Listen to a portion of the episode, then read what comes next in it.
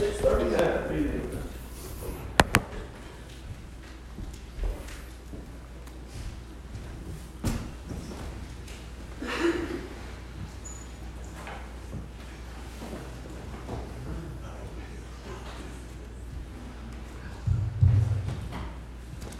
Good evening. Hope you had a good afternoon. all the things that I had planned to do this afternoon kind of got moved to the side, but that's all right. No problem at all because uh, I don't know, I've never experienced kidney stones, but I know Dad had an issue when Jess and I were in college, and he said it was the worst thing he'd ever experienced. And I'd say if Tom was feeling anything like Dad described himself, he wasn't feeling very good at all. So hopefully, uh, hopefully that'll go well with Tom. Uh, I'm not at all surprised that his goal would be to come right back tomorrow night. I, I feel like uh, uh it would be hard to keep him from doing it, and hopefully he'll be able to do it because he'll be uh, he's who you came to hear, but uh, you're going to get me instead. And so tonight. I thought uh, on the fly that it might be good to talk about challenges because, in some ways, there's challenges that have beset us all, perhaps. I am challenged to come up with something fairly quick with a little bit of help that I can present to you. And Kevin was challenged to lead songs that I don't know if he's ever led before, but he fell into them pretty good. And you're challenged to have to hear me when you were hoping to hear Tom. So, you know, everybody's going to face their challenges tonight, and hopefully we'll be able to overcome them all. I'm really glad that Louis didn't leave. He said that he came to hear Tom. So I was worried that uh, once the third song was sung, that Louis' night might be over. But I'm glad that Ron was able to sit on him enough to keep him back there. And uh, we'll, uh, we'll go from there. Tonight, though, talking about challenges that the church must accept. And when we talk about the church, sometimes we want to all, well, I say sometimes, often we want to think about the building, don't we? We always think, I'm going to go to church tonight. But we all know this, and usually we don't do a lot of call and response in the sermon. We'll do it tonight. What is the church? The people. The people, okay? The people. And so you remember that when you're little, the, here's the church and here's the steeple. Open the door and you see all the people. Well, there is no church without the people because the people are the church. But if we think about challenges that the church must accept, these are not challenges that the building must accept. These are the chal- these are challenges that the occupants of the building must accept, i.e., it's you. So challenges that you and I must accept. And we're going to look at four to five of these here tonight. You to think for just a moment about the gear shift in your car. And if you have a gear shift in your car, they don't put them on the, the steering wheel columns too much anymore. They're mostly down right there, uh, kind of beside you. But there's a set of letters. And the first letter is a P. And then you've got an N and then you got an R, and then you got an N, and then you got a D. And so it's park, reverse, neutral, and drive. And then it gets down into some other numbers that some of you may have on yours as well. But if you think about this with a car, if you're parked, you're setting still. If you're in reverse, you're going backwards. If you're in neutral, you're sort of at the whim or at the say of whatever happens. If you put your car in neutral at the top of the hill, you may go forward. But if you put it in neutral on the other side, it may roll backwards. And then if you put it in drive, it'll go forward. Well, what I want us to think about to start with is as a church, we're either going forward, sitting still, or we're falling behind. We're in reverse. And that's not just true for our church. But that's true for any church, if we want to think about it as an entity. That's true for any group. The problem is that a lot of times congregations become accepting of this. We don't want to put it in reverse, but we're all right with letting it set in neutral for a little while. Because if you think about when you put your car in drive, you got to give it some gas. And you got to, when you approach that hill, you got to give it a little more gas. Well, it's not too hard for us giving it gas, but it's hard on the big. When you start going up a hill, Kevin, I know you can relate in your truck. When you start going up a hill, you can hear the engine working a little hard. That drive requires a little bit of hard work. In fact, you could almost argue that putting your vehicle in, in, in drive every day is a challenge for the vehicle. So when we think about that tonight, I want us to think about what we are in, as a church. What we're thinking about as a church. The problem is, is when we find ourselves standing still, everyone will pass us by. And that becomes a little bit of a problem. Jimmy, thank you for reading what you read there a moment ago, Philippians 3, verses 12 through 14. I believe from what we read right here, Paul was the kind of person who was ready to move ahead. There was no setting in neutral, and there was very little going backwards. Paul believed in moving ahead. And so we can't rely on something that we've done in the past. You know, sometimes people say, well, that church used to do blah, blah, blah. Or that church used to do blah, blah, Well, used to do is all well and good, but there's a lot of things we used to do that we can't do anymore, right? That's what age comes with us. But if the church wants to operate the same way as a human does, I don't think I can do anymore. What if the church says that?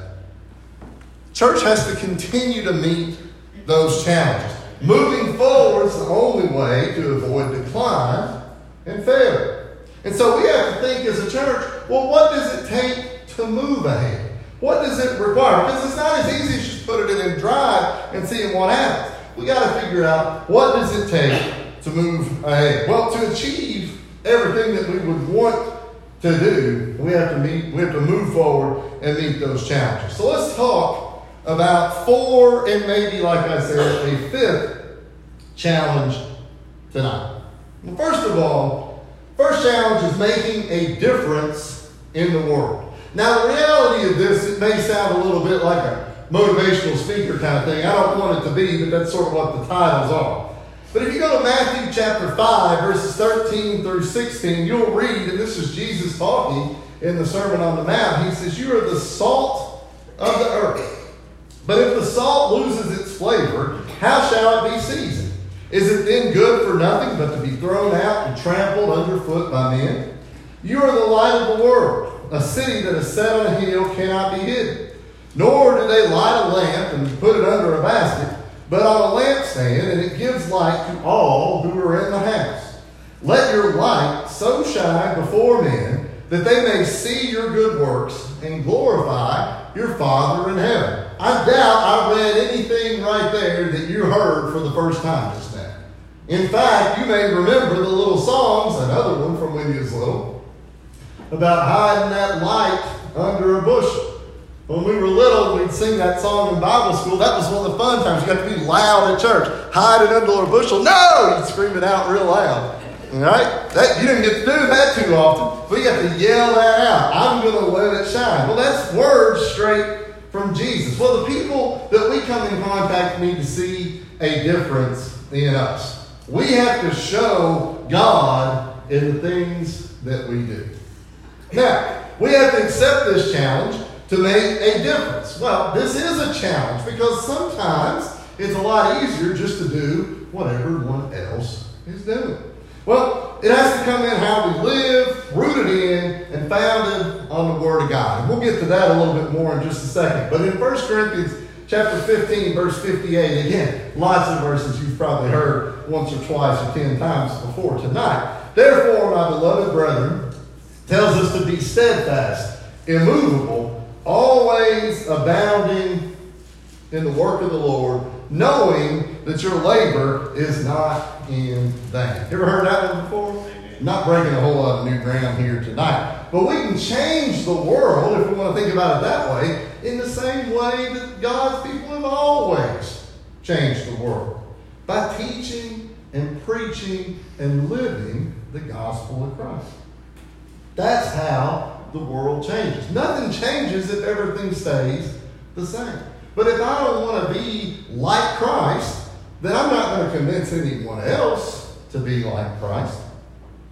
You know, in Acts chapter 17 and verse 6, they're in the city of Thessalonica, and Paul is there. And they go into this guy's Jason's house. But you remember what it said? Do you remember what it said in Acts chapter 17 and verse 6? It said, Those who have turned the world upside down have come here too. And it was like the people that were there thought that they've heard the stories. They've heard those that have been preaching and teaching and converting and whatever it might be. They have come here too. It's here to us. And you can almost see those people at Thessalonica think we got one of two options. We can either be like them or we're going to have to run them out.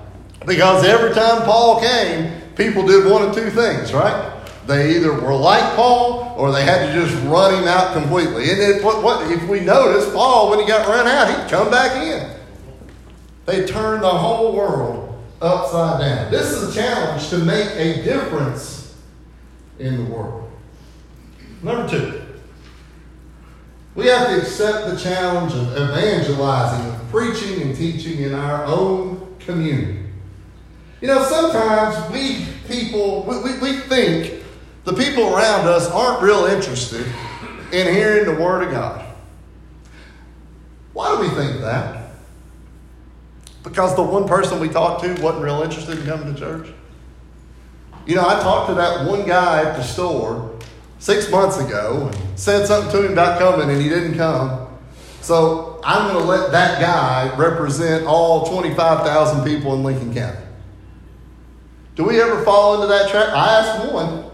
It's a famous story when Willie Mays made his catch over his shoulder that the guy that threw the pitch, and the guy hits it 450 feet, and Willie Mays catches it. They come out, they put a new pitcher in, and Willie Mays said, or the pitcher that they replaced, he said, I got my man.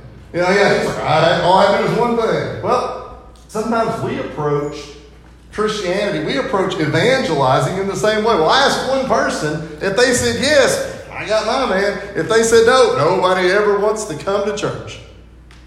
We fall into those kinds of traps of thinking sometimes. When we think about our community not being open to the gospel, as it were, was this way, where do we get this information from? Is it because we had some kind of well planned, well financed effort to go out and preach and teach in the community? Probably not. Is it because there's people that are showing angst and animosity to the church? They're fighting, you know, we're walking out the front door saying, come to church, and they're beating us back. No, that's not happening. Is it because people in the community hate God or refuse to follow God? I mean, there's a million buildings that have the word church on it throughout the community. I feel like there's some love of God a lot of times it's just because we maybe failed once or we just didn't put a great effort forward. You know, in Mark chapter 16, verses 15 and 16, you've heard this before. And he said to them, Go into all the world and preach the gospel to every creature. He who believes and is baptized will be saved. He who does not believe will be condemned. You know, many businesses have slogans that say something like, think globally, but act locally. You heard something similar to that before? Well, they want to be everywhere. Every business wants to be as successful as possible. I want to sell as much Coke or Pepsi. I want to sell as many potato chips. I want to sell as much whatever you can think of to as many people as possible. And if that means I got to sell in Japan and India and China and Africa and Europe, then that's what I want to do. But at the same time, I got to take care of the people at every location. Think about that as the church, as the Lord's church. It's not a problem. It's good, in fact, for us to be involved in mission work. But the most important work we still have to be involved in is locally, right here. We can't just say, well, we got Brian Hall going to South America. That's good enough. I don't have to do anything. You know, we pay for that radio to broadcast out of Madagascar, and they reach people in Korea, so that's, that's good enough. We, we, got we got everything under wraps. Well, those are all well and good. But what about the people that are right here? What about the people that we come in contact with every day? Sometimes our numbers drop because we're more concerned about those people out about in the world than we are in our own community. Gospel is certainly best spread to the whole world, but it works locally. One person, one street, one community at a time. Proverbs 11:30 says, "The fruit of the righteous is a tree of life, and he who wins souls is wise." But at no point does that say he who wins souls that are in other time zones besides the one that you're in is wise. The same people that we're trying to reach all the way around the globe, we still want to reach those same people that are all the way around the corner where we live. We have to keep that in mind. That's a challenge for us. Number three, developing leaders. Have you thought recently about who might be the preacher, elders, deacons, song leaders, Bible class teachers, communion fixers 10 years from now, 20, 30. Some of you might say, well, there's no chance I'm going to be here 30 years from now. Well, there's been 100 years worth of people in this building that said, I'm not going to be here 30 years from now. I'll long since passed. But I think we all would want to face the challenge of how do we extend this further? How do we keep it going? Well, these things are certainly challenges. In 2 Timothy chapter 2 and verse 2, we're here, and the things that you have heard from me, this is Paul talking, the things that you have heard from me among many witnesses, commit these to faithful men who will be able to teach others also. You know what's happening in this story right there? Paul is talking to Timothy, and he's saying, The things that I have taught you, I want you to turn around and teach that to other people as well. Because it wasn't going to be long before Paul was gone, either out of town or out of this world, out of life. But there had to be Timothy, and there had to be other Timothys after Timothy that would be able to keep the church going. All of us can probably remember people who played a vital role in the church, either here or maybe at another place where you've attended or where you went. We all remember. How many of those people can you remember that are past? People that have died. We all can, right? But we can all say that there's no way the church at Stanford or the church at Lancaster or the church at Providence or Crab Orchard or Somerset or wherever down, wherever it might be, Dix River, wherever, we can all say that the church wouldn't be what it is today without those people. Well, how are they going to speak about us and our church 10, 20, 30 years later? Do you think about that? Should you? I mean, I see two elders shaking their heads, but nobody else is shaking their head. I know that's the job of the elder, but it's the job of everybody to think about that. And here's why. You're say, okay, that's a challenge. Well, it certainly is. Paul had invested himself in teaching Timothy, and Timothy's job was to teach other people as well. But Christians have to develop future leaders. And there has to be planning in this. There has to be active work toward trying to get people to grow to the point where they can go from here to here to here. Because if you don't do that, if you do not do that 10, 20, 30 years ago, building's empty, the doors are locked, and nobody's here. That's a challenge. That takes work. That takes people stepping out of their comfort zone. That takes people saying, I can't do this, and, and other people saying, Oh, yes, you can. And that is people standing in front and presenting. That is people preaching, teaching, leading singing, teaching classes from the smallest kid to the oldest adult and everywhere in between. Because if you don't, who will? Somebody's teaching. If it isn't us, if it isn't us, it's somebody. And what's going to bring them back here if somebody else is teaching them something different or better somewhere else? That's a challenge that we absolutely have to face. That's not by accident. There's responsibility that comes with that. That's a requirement. And the best leaders have people that follow them. But to be a good leader, we have to figure out how to follow. We have to look at people who are older than us or more experienced than us, and we have to say, I want to be like that. But not I want to be like that because I want to be fast and I want to be able to jump and I want to be able to hit three pointers, but I have to work toward it.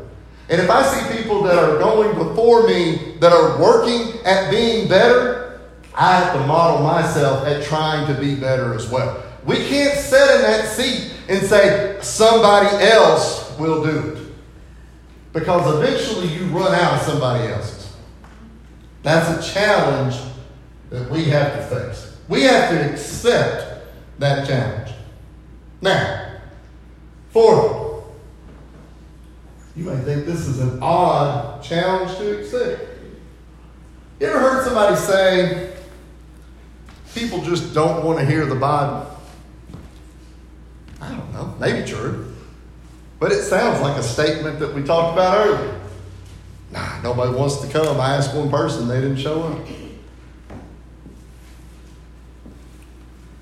Some churches have taken that sentence, people just don't want to hear the Bible, and deciding that abandoning scriptures is the best way. You know, we're going to base it around the scripture.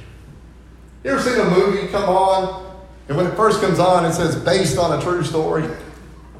Well, there's various levels of based on a true story. Sometimes that movie is almost exactly what happened. Sometimes that movie has one person whose last name is the same, and you say, well, it's based on a true story. Some churches have adopted the idea that Scripture can play a secondary role to other things. We can have a little bit of the Scripture sprinkled in, but not enough. Not too much, because people, quote, don't want to hear just the Bible. But as we move forward, Bible's got to be the foundation of everything that we do. We sang, I think we sang it, we're singing it later this week. I don't know. The church is one foundation, right? Well, foundation's important. And the Bible has to be just that. Well, where do we hear that? Well, I got three things, three verses right up there that all three will say the same thing. Bear with me. Deuteronomy chapter 12 in verse 32. This is from the first part of the Bible. This is called the law. Okay? Let's hear what it says in Deuteronomy chapter 12 and verse 32. Whatever I command you, be careful to observe it. You shall not add to it nor take away from. Ah, that is the old law, though. Remember? And we just John, uh, Tom just talked this morning. Jesus came to fulfill the old law, so we don't need that anymore. Okay, it's fine. Let's skip ahead. Proverbs chapter 30 and verse 6. Proverbs are those books in the middle, the wisdom books. Do not add to his words lest he rebuke you and you be found alive. Interesting. It's almost the same thing that we read in Deuteronomy. And that's from the wisdom books. But okay, I'm prepared to admit that yes, when Jesus died on the cross, the old law was hung there with him. So I don't want to worry about what it says in the Old Testament. Well, just flip all the way over to the last page in your Bible. It's good enough for the law. Good enough for the wisdom. Let's talk about Revelation chapter 22, verses 18 and 19. I've described this as the future. What's going to happen going forward? Bear with me. For I testify to everyone who hears the words of the prophecy of this book. If you, if anyone adds to these things, God will add to him the plagues that are written in this book. And if anyone takes away from the words of the book of this prophecy, God shall take away his part from the book of life, from the holy city, and from the things which are written in this book. The challenge is to follow God's word. But it's not a new challenge. It's a challenge in Deuteronomy, it's a challenge in Proverbs, it's a challenge today. It's been a challenge from the beginning was to follow God's Word. No other option. Nothing in the Bible from the first page to the last page and any of those 1,165 some odd pages in between says that you can just forget about God's Word and do it the way you want to. I don't see it. That's a challenge, though. We got to be rooted in the Bible, and we got to know what God's will is. Amen. Challenge number five. I don't know if this is a challenge, but I put a number five, and then I realized I might shouldn't have done it. You and I make up the church. And the church moves only as its people move. Each of these challenges that we've looked at so far are challenges for each of us. And I came across something I want to end with because I think this is a good and fitting thing for us to leave with here tonight. You may not be able to see it real well, hopefully, you can. But if you'll notice, the Lord's church is composed of people just like me. But that me is me, but it's also you. All right? If we want to make this more personal, the Lord's church is composed of people just like you. You put your name in there. Look at these six things here. It will be friendly if I. It will be, or it will do great work if I do. It will make generous gifts to many causes if I am generous. It will bring others into its fellowship if I bring them. Its seats will be filled if I fill them. It will be a church of loyalty and love, of faith and service. If I am loyal, loving, and faith. Put your name into those thoughts. The church will be friendly if I'm friendly. You've been places before where people weren't friendly. We started talking at the beginning about one person saying no and we let it speak for the whole crowd. Unfortunately, if you go to church, if you go to the church and there's one person that's not friendly, when you come in contact with them, it's going to give a negative impression of the entire group of people. Guys, there's 40 people this morning, 30 some people probably this afternoon. There's room for a whole lot more. We can't afford to be unfriendly and run people off. If we can do great work, the church can, if I can. I don't mean great as anything fancy or fantastic. Remember we talked about how the major and the minor prophets on Wednesday night, the major prophets were the ones that wrote a lot and the minor ones wrote a little. Well, great work doesn't mean that it's going to be broadcast across the news, but great work is those challenges that we've talked about so far. That is great work. That's showing that we're doing what we can to strengthen the church. We, you, me, whatever term you want to use, right there. All of these things that it says right here None of us as a group, and that's what the church is, none of us as a group can be as good as we can be without you being as good as you can be. You have to look at the challenges. You have to look at these things and say, how can I be better? What am I doing that makes A, me a better Christian, B, makes the church a better church? Because if your answer is anything less than the absolute best, there's room to grow. Tom said this morning, he said, There's no way when he looks at the fruits of the Spirit. He said, Nine things love, joy, peace, patience, kindness, goodness, faithfulness, gentleness, and self control. He said, There's no way he'll ever be at 100% of all of them. You can love, you're, you're out of love, you're out of gentleness, you're out of friendliness hard work, generosity, fellowship, attendance, loyalty, love, faith, and search? It can't be. That's the challenge that we face. So when we leave here tonight, I hope that you take this challenge and say, How can I be better? How can I do better? How can the church that I attend grow. What grows with you. That's on you. But the good thing is, is that I, me, and we all linked together. Because you and I can strengthen each other. We don't have to face the challenges alone. We face them together. But what I want you to do before we leave is I want you to think about these challenges tonight. I want you to pick one.